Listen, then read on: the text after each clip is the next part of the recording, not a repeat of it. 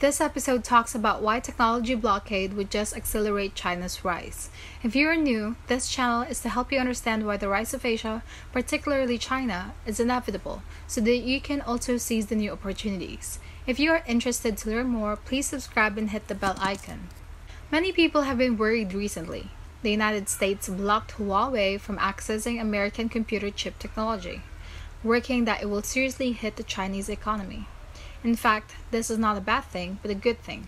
Just like America withdrawing from the Trans Pacific Partnership trade deal earlier boosted China's Belt and Road Initiative.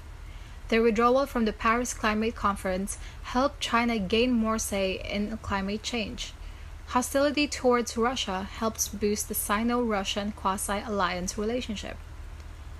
Not allowed to buy American chips, then Chinese companies can only buy domestic chips. Therefore, Trump has made a great contribution in promoting the rise of China's domestic chips.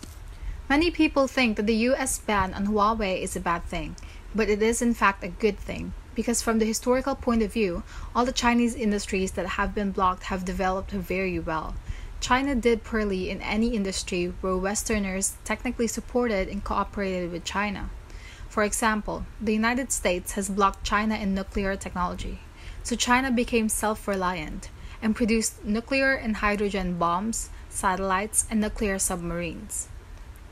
In the large aircraft industry, China was isolated but produced large aircraft on its own in just a few years' time.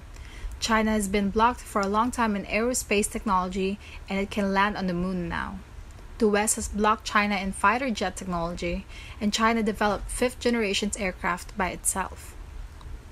Europe and the United States have excluded China in navigation technology, and we soon came up with a Beidou satellite navigation system that is even better than the GPS. The 15 countries in the world jointly developed the radio telescope project and rejected China, so China just built the world's largest radio telescopes. Do you see the pattern yet? Whenever the West blocks China, it just comes up with something even better. Moreover, its technological breakthrough speeds are calculated in years, where it took the West decades. This tremendous speed of this technology upgrading is very scary to the West, so they collectively carry out a long term technical blockade against China. But with China's speed, it will not take long before China surpasses the West in technology.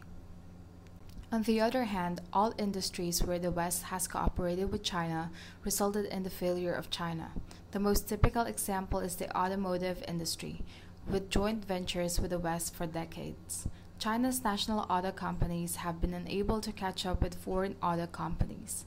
The same happened in the field of daily chemicals. China's civil aviation industry failed and is just a contractor for Airbus and Boeing for years. In the semiconductor industry, with the disintegration of China's independent semiconductor industry chain after the 1980s, China has long been reduced to an assembly shop for the Western semiconductor industry. For a long time, China has been called the world's factory because it has been an assembly shop for the global economy. Many people think this is a compliment and believe that this is the ultimate achievement of China's economy. In other words, the Chinese can only do processing and assembly work for the rest of their lives. But this is definitely not the ultimate goal pursued by the Chinese economy. Because of the so called world factory, the so called global industrial division of labor is a colonial economic system under the leadership of the United States. As mentioned in the previous video, under the colonial economic system dominated by the United States, American occupied the commanding heights of the global industrial chain and control most core technologies and industries. The second tier is Japan, South Korea, Taiwan, Europe, and other regions. They are the technical workers for the Americans. The third tier, the specific processing and assembly of products, is the industrial chain link in which China participates.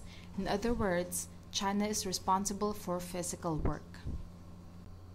In order to convince China and other developing countries to stay in the third tier, Americans invented two sets of theories to brainwash the world. One theory is called market fundamentalism, another theory is called comparative advantage. Market economy theory holds that, on the one hand, China bears the original sin of not being a true market economy. On the other hand, developing countries can only do physical work as the result of market competition. When China completes its capital accumulation, it will inevitably seek to do higher value added industries. At this time, in order to hinder China's industrial upgrading, Americans promote a set of comparative advantage theories. The theory holds that Chinese people have an advantage in doing physical work because China has a large population and is hardworking. The Chinese and the rest of the world should do physical work since it is their advantage, and developed countries do high end industries, which is their strengths. Rest of the world should not do high end industries, nor should developed countries engage in low end manufacturing. This is clearly a colonial international division of labor. If you think about it seriously, these two sets of theories are contradictory.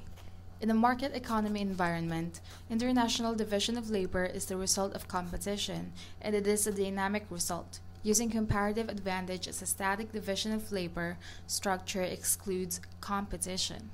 Americans can allow Chinese to assemble some high end products for Intel and Boeing. Some Chinese also believe that upgrading from assembling low end products to assembling high end products like iPhones means industrial upgrading, economic development, and progress. This is very short sighted thinking, because even with this upgrade, it is still sweatshop factory work. It is like a prisoner thinking that he has been released from his sentence just because a few more pieces of meat are added to his meal.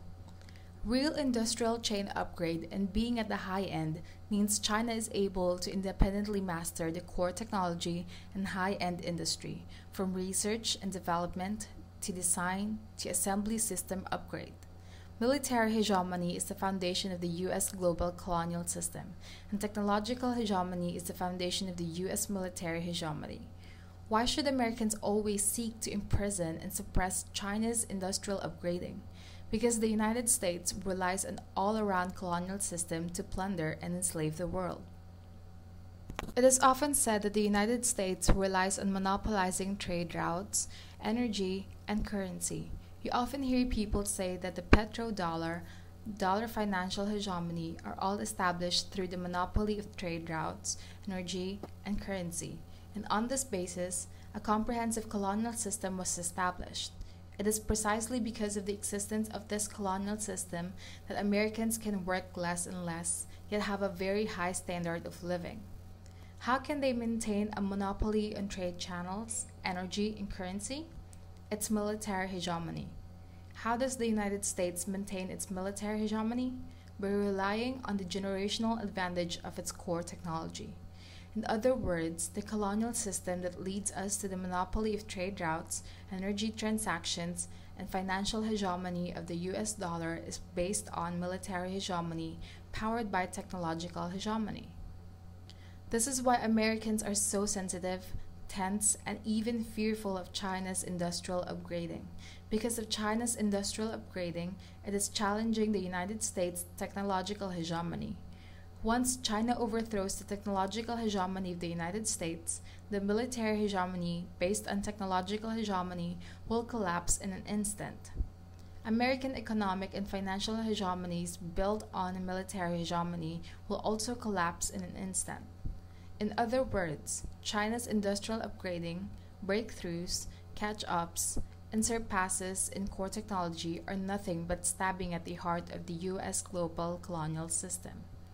Some of you may find it hard to believe that China has already gained the upper hand over the United States in the control of Western Pacific.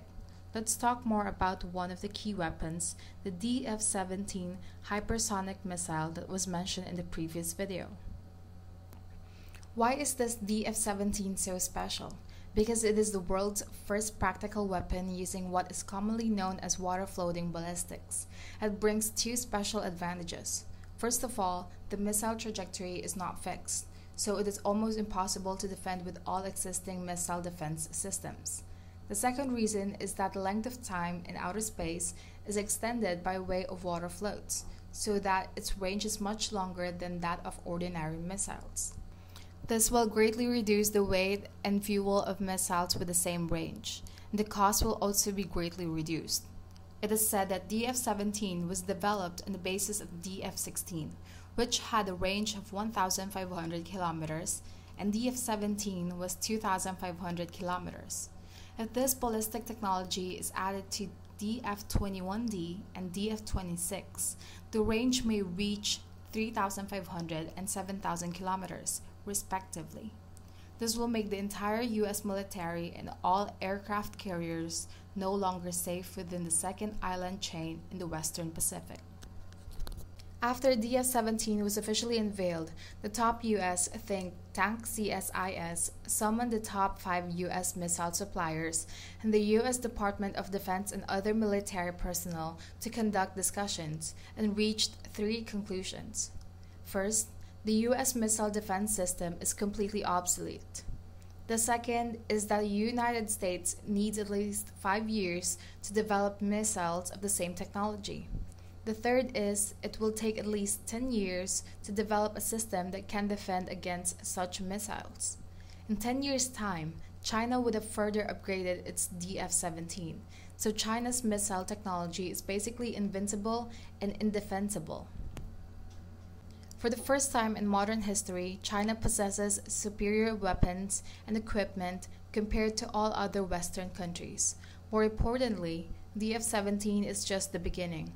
Further missile technology upgrades will give the Chinese military the strategic and tactical capabilities to completely crush the US military.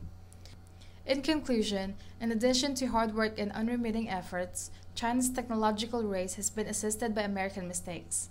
Many things that Trump has been doing are objectively assisting China to catch up and surpass America. He forbids China to use American chips, which is equivalent to abolishing the economic colonial division of labor. At the same time, Trump preaches America first and white supremacy, which is equivalent to abolishing the cultural colonial system. It can be expected that the timetable for the collapse of the United States the timetable for China to complete the surpassing will be faster than everyone thought. Creating original content is hard work. Your support is what keeps me going. Please like and share this video and leave your comments below. You can also donate to this channel by clicking the link in the description below. Thank you!